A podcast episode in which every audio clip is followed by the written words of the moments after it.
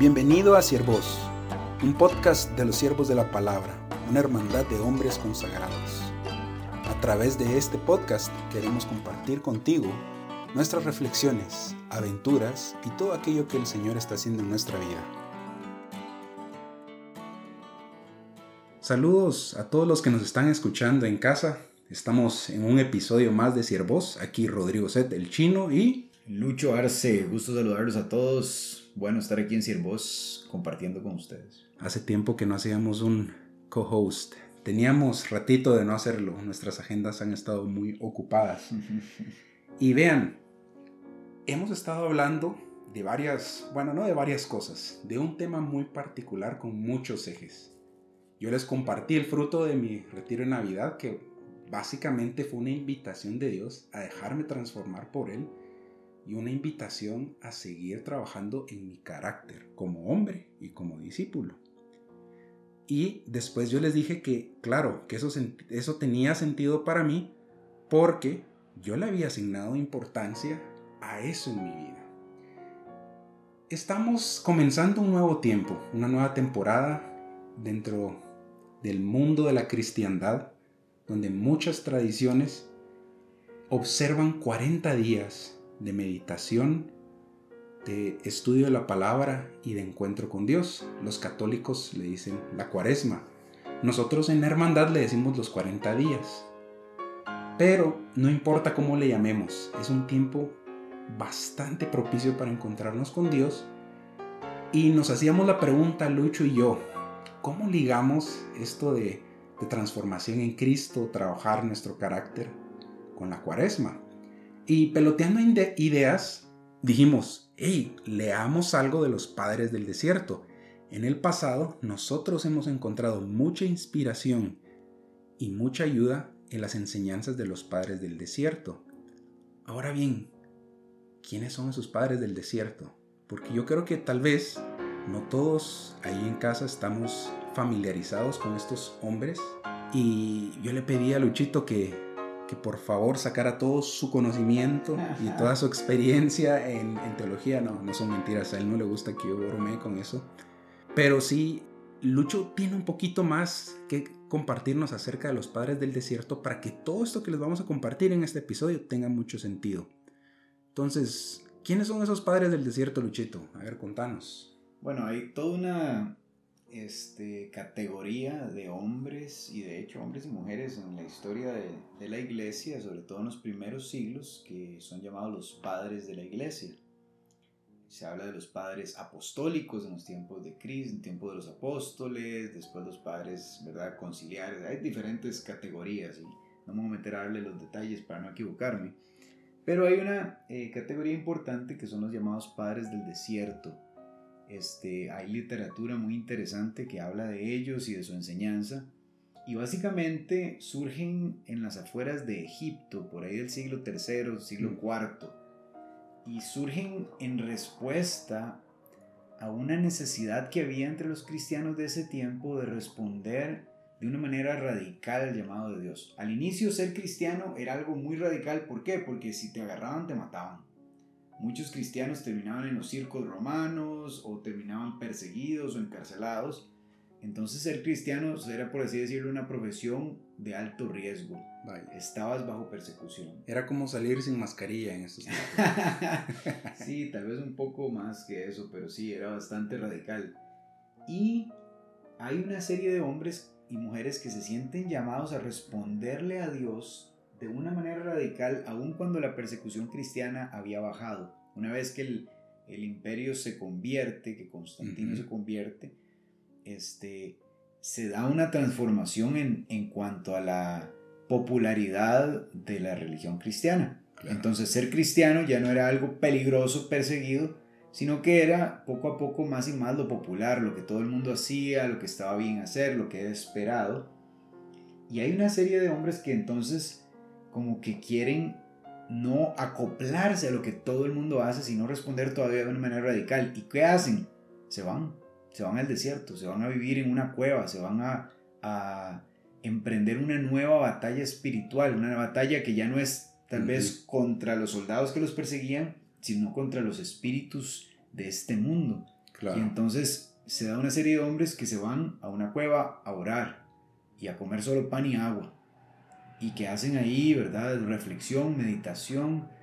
Y es muy interesante leer de ellos, porque aunque algunas historias son un poco locas, realmente uno puede sacar sabiduría de esos que dijeron, ¿Qué son las cosas de este mundo y para qué son importantes? Y lo que queremos es encontrarnos con Dios.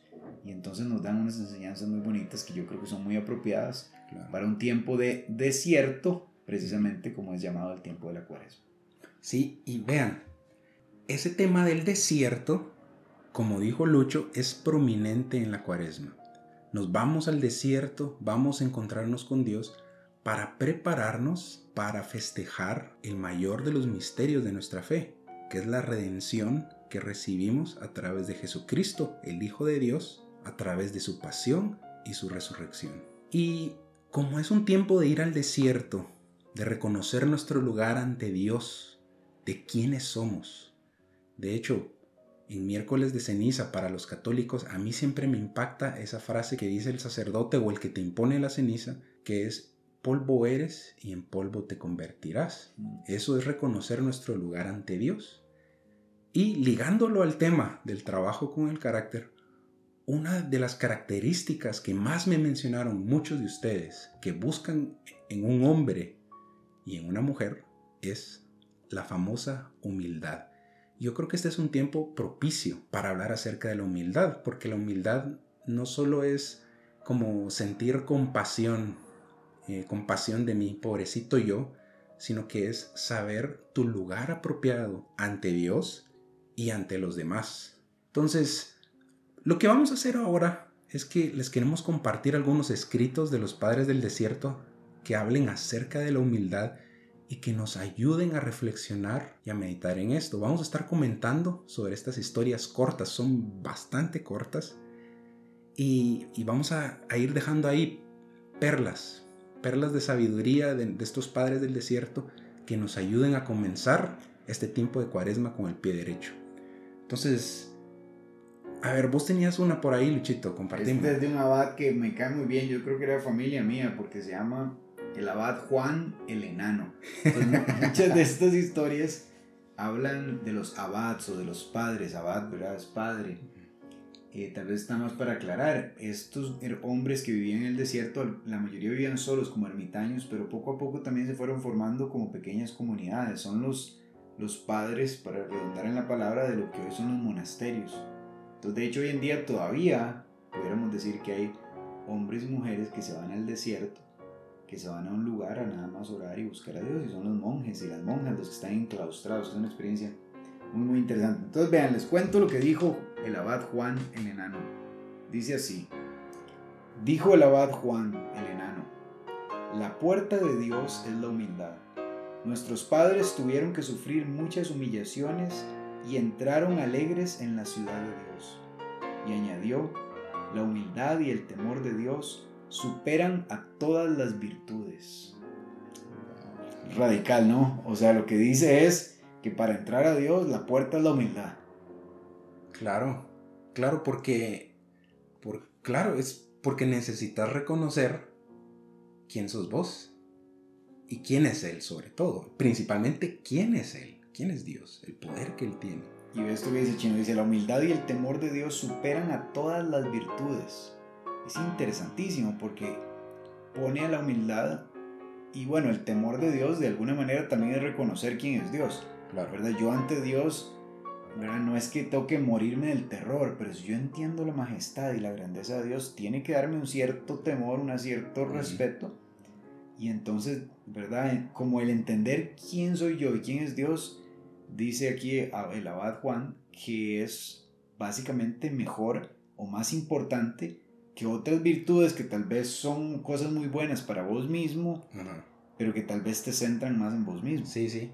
No, y de hecho ahorita que leías eso, me recordé de nuestra lectura, de nuestro plan de lectura bíblico que estamos haciendo aquí en la casa. Acabamos de terminar primera Samuel. Y el primer rey de Israel, Saúl, fue, como se dice, no desechado, desechado es una palabra muy fuerte, pero... Rechazado. Rechazado, rechazado por Dios por lo mismo, porque no temió a Dios, sino que le tuvo temor a los hombres. Es una historia muy larga, la pueden encontrar en el libro de Samuel, pero básicamente Saúl le tuvo miedo a sus soldados y Dios le pidió que se deshiciera de todo, ¿verdad? Incluyendo las posesiones de un pueblo que era antagonista ante Dios. Y Saúl reservó lo mejor del pueblo para hacerle un sacrificio a Dios. Y Dios lo rechazó por lo mismo, porque no tuvo temor de su nombre. Y él pensó que estaba haciendo bien, pero no estaba haciendo bien. Sí, es súper importante el tema de reconocer quién es Dios y darle su lugar. Y la obediencia pues viene de ahí. Si yo sé quién es Dios y el lugar que él ocupa, pues voy a obedecerle a Dios primero que a los hombres. Claro. Y la cosa es con quién quieres quedar bien. Quiero quedar bien con la gente que está aquí a mi alrededor y que me va tal vez a criticar si hago algo que no les gusta. O quiero quedar bien con aquel que me creó y que tiene un plan perfecto para mi vida. Requiere coraje, ¿no? Requiere valor el poder poner a Dios en su lugar y entonces hacerle caso. Claro.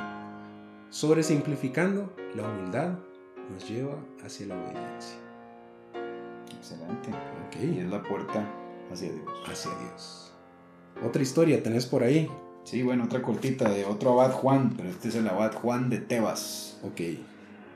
El abad Juan de Tebas decía, ante todo el monje debe ser humilde, porque este es el primer mandato del Salvador cuando dice, Bienaventurados los pobres de espíritu, porque de ellos es el reino de los cielos. Eso dice el abad Juan de Tebas. Interesante, interesante, interesante porque lo que está haciendo es interpretando las bienaventuranzas, ¿verdad? Usándose un mini comentario en la bienaventuranza de, de los pobres de espíritu y diciendo que es entonces lo primero que se debe hacer, ¿verdad?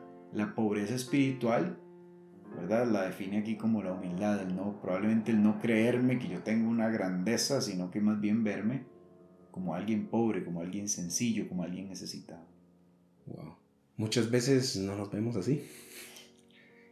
Es correcto. No, la humildad no es fácil. Tal vez será más o menos fácil de entender, pero de vivir, Claro, no, no, no. Probablemente de las más difíciles. Mira, yo tengo una aquí del Abad Poimen. A muchos de los que nos escuchan aquí, que son exafiliados, probablemente les va a dar risa porque el abad Poimen es bastante conocido en nuestras, lecturas, en nuestras lecturas matutinas de Cuaresma. Aquí va la historia. Dice, antes que llegara allí el grupo del abad Poimen, había en Egipto un anciano que gozaba de notoriedad y estima considerables. Pero una vez que ellos llegaron a Esete, los hombres se alejaron de este anciano y fueron en busca de Poimén. El anciano celoso decía maldades de ellos. El abad Poimén, cuando lo supo, se llenó de aflicción y dijo a sus hermanos, ¿qué se puede hacer por ese gran anciano? Ya que los hombres nos han colocado en esta situación vergonzosa al abandonarlo y venir hacia nosotros que no somos nada. ¿Cómo podremos entonces aliviar a este anciano? Y agregó, preparado un poco de alimento, tomad un odre de vino, vayamos en su busca y comamos con él. Así podremos aliviarlo fácilmente. Entonces cargaron el alimento y partieron. Cuando llegaron y llamaron a la puerta, el discípulo del anciano los atendió diciendo, ¿Quiénes son ustedes? Y ellos respondieron, di al padre que es Poimén que desea ser bendecido por él. Después de informar al anciano, el discípulo regresó diciendo que aquel se negaba a recibirlos por carecer de tiempo. Pero ellos perseveraron a pesar del calor y decidieron, no partiremos ni nos iremos de aquí antes de haberle visto. Y viendo su humildad y su resistencia, el anciano se sintió lleno de compunción y les abrió. Entonces entraron y comieron con él. En el curso de la comida, él dijo, en verdad, por lo que veo, sus obras entuplican lo que oí decir de ustedes. Y a partir de ese día se convirtió en su amigo. Algunos dirían que, ¿cómo se dice? A barriga llena, corazón contento. Pero... lo conquistaron por la comida. ¿no? pero no, no. Hay varios elementos que me llaman la atención de, este, de esta historia del Abad Poimen, uno de mis favoritos, porque lo he escuchado mucho pero yo creo que la primera fue que el abad Poimen fue hacia el anciano reconociendo que el anciano ya, ya era de ahí y que ya era alguien importante de ese lugar y fue a pedirle su bendición. En las escrituras, ahí bien lo dice, lo podemos encontrar en la carta de los hebreos, que dice que el menor le pide la bendición al mayor. Y ahí Poimen lee la situación, ve el conflicto relacional que hay y se hace el menor y va en busca de este anciano y le pide su bendición. Eso me llamó la atención de inicio. Y segundo, eh, la persistencia. No nos vamos a ir de aquí hasta haberle visto. Y es interesante porque muchas veces pensamos que el humilde es pasivo y no necesariamente. El humilde es activo, es persistente, continúa demostrando amor, servicio y bondad.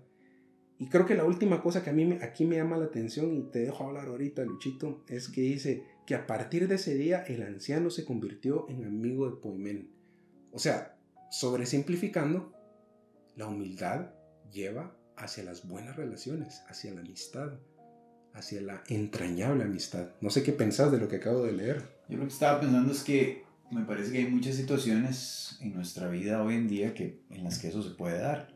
¿verdad? Alguien que está en autoridad o alguien que siente que está en autoridad o alguien que se siente más importante que los demás, responde muchas veces con celos a otras personas que aparentemente amenazan su posición. Entonces, si yo tengo un amigo, pero ese amigo tiene otro amigo, y yo siento en algún momento que, que la amistad entre ellos dos está dejándome por fuera, pues yo me puedo poner celoso y enojado y envidioso, o sentirme, ¿verdad?, hecho a un lado. Y, la, y eso tal vez es una situación más así entre amigos. También se da en un trabajo cuando entra una persona que tal vez tiene mejores capacidades, más inteligencia, más experiencia que yo y yo me siento amenazado y entonces actúo de una manera, ¿verdad?, negativa hacia esa persona. Aquí lo que nos muestra esta historia es que la humildad rompe con eso, que cuando nosotros estamos en la posición no de ser el ofendido, sino de ser el ofensor, nos toca tomar la iniciativa. Tal vez yo me doy cuenta que yo estoy haciendo algo por lo que otra persona se siente ofendido y entonces, ¿qué me toca hacer? Pues es muy interesante. ¿Qué hicieron ellos? Fueron a compartir un alimento, fueron a pedirle consejo, una bendición. Tal vez uno no va a ir donde el nuevo compañero de trabajo y le va a pedir su bendición, porque tal vez eso no funciona hoy en día. Pero si pudieras ir a pedirle un consejo o ir a pedirle su opinión. Y eso rompe con el hielo, ¿verdad? Derrite el hielo de la envidia, del orgullo que nos separa unos de otros. Yo creo que la lección es muy buena, ¿verdad? Muy buena decir, yo no quiero ser causa de que otra persona, ¿verdad? Pues sufra de celos o de envidia y, y me pongo a su disposición para servirlo, para poder entonces, ¿verdad? Darle su lugar. Esto lo único que demuestra es que el, mejor hombre es el humilde. O sea, en, eso, en esta edición que nos leíste, ¿cuál, ¿cuál abado, cuál padre era mejor? Pues probablemente el que supo reconocer que sus acciones causaban un problema y lo buscó resolver. Eso está muy interesante, la verdad. Claro, y es bien interesante porque Poimen sabe que no está haciendo mal, sino que él se da cuenta que los hombres fueron en busca de él. Y qué bueno que lo pusiste en un contexto más actual, porque yo creo que eso sucede, como vos decís, sucede en el trabajo, sucede incluso en nuestros grupos cristianos, porque a él sí lo ponen de líder, porque a ella sí la ponen de líder, porque a él sí le dan esta responsabilidad, porque a ella sí le toman en cuenta para esto, para lo otro, etcétera. Pongámosle el nombre. En los siervos no pasa, eso no, sí. Claro. de hecho, también pasa, no se preocupe. Este, y no, o sea, qué bueno que lo pones en ese contexto porque eso pone nuestras barbas en remojo totalmente. Porque tenemos que aprender a ver y a leer la situación. Y Poimén lo que leyó ahí fue, aquí hay un hombre que su corazón se está, bueno, se está destruyendo por la envidia, por el celo, por el resentimiento. Y yo no quiero eso, yo quiero que Él se mantenga bien, que él, se mantenga en los caminos del Señor y va y restaura aunque no esté haciendo algo malo. Y utiliza, ahí sí, ¿verdad? Sus métodos, ahí fue comida y pedirle su consejo, ¿verdad? Su bendición. No sé qué será para nosotros. Yo creo que eso es un buen, un buen material para meditar Y que pensemos en esas personas que son como ese anciano, que tal vez se sienten que les robamos eh, cancha, que les robamos fama, este, que les quitamos el puesto, lo que sea. A mí me pone a pensar y me invita a orar por algunas situaciones y relaciones también. Yo creo que es súper importante porque, bueno, el Evangelio mismo dice, si cuando vas a presentar tu ofrenda, te acuerdas que tu hermano tiene algo contra ti, bueno, primero voy a reconciliarte, reconciliarte con tu hermano antes de hacer la ofrenda. Y la cuaresma es un tiempo en el que pensamos muchas veces en qué le voy a ofrecer, qué voy a ofrecer en este tiempo, qué ofrenda voy a dar, qué cosa voy a dejar de hacer, tal vez voy a dejar de comer chocolate, o de tomar café, o de tomar cerveza. Y yo creo que ojalá que está bien, hagamos esas cosas, pero que busquemos más la reconciliación y la sanación y el mm. perdón y la humildad como un camino mayor al de cosas más externas. Las cosas externas tienen que ayudarnos a abrirle campo a Dios en nuestra vida. Entonces estos son padres del desierto, se iban y ayunaban mucho y tenían una vida muy sencilla, pero el objetivo no era ser flacos. El objetivo era realmente encontrar el camino que Dios quería para ellos, que los llevaba en este caso a la humildad. Entonces yo creo que avanzar un pasito en humildad puede ser mucho más fructífero en una cuaresma que lograr un montón de logros o este, récords en cuanto al ayuno o al dejar ciertas cosas, ¿verdad? Es, es más agradable a los ojos de Dios entonces la humildad. Hmm. Chino, tengo otra historia aquí que tiene que ver con la batalla espiritual. los padres del desierto tenían una visión muy clara de su lucha contra el demonio y contra los diablos y contra los espíritus malignos. Entonces, hay una historia aquí de un abad Macario que también es muy famoso y dice así. Un día el abad Macario volvía del pantano a su celda llevando palmas y salió a su encuentro el diablo con una guadaña. ¿Sabes lo que es una guadaña? No. Una guadaña es, no sé si han visto a veces las ilustraciones de la muerte, que tiene un palo con una ah. gran cuchilla. ¿Verdad? Era un instrumento como de, de agricultura. Yo miro eso y... Entonces el diablo con una guadaña. Dice, intentó herirlo con la guadaña, pero no pudo. Wow. Y entonces le dijo, Macario, sufro mucho por tu causa, porque no te puedo vencer. Tal vez debe haber hecho voz de diablo. Hago todo lo que tú haces. Bueno, no, no, no los distraigo. El diablo dijo, hago todo lo que tú haces, tú ayunas y yo no como. Tú velas y yo no duermo nunca. Solo hay una cosa en la que tú me superas. ¿Cuál es? le preguntó el abad Macario. Y el demonio le respondió, tu humildad que me impide el que pueda vencerte. Pochica. Wow. Entonces, de alguna manera nos enseñan los padres del desierto que el ser humildes, de hecho, derrota al enemigo. Y dicen que el gran pecado de Satanás es el orgullo y es mm él probablemente, ¿verdad? También le dicen que es la raíz de todos los otros pecados. Justo eso estaba pensando, justo eso estaba pensando. Entonces la humildad corta el árbol del orgullo, corta el árbol del pecado en nuestra vida de alguna manera y es una gran victoria en el campo espiritual. Puchiga, a mí, a mí esa historia me dejó así con los pelos erizos, porque es muy vívida. O sea, el diablo, ese diablo primero traía esa como era como un asadón, no sé, ¿verdad? La guadaña, y le, le, quería golpear a Macario. O sea, en su resentimiento, en su impotencia, en su frustración, ese diablo quería golpear a, Macario. Este, y no solo era frustración, impotencia, era por su orgullo, porque le dice, no puedo vencerte porque hay una cosa que yo no puedo hacer y es humillarme, ser humilde.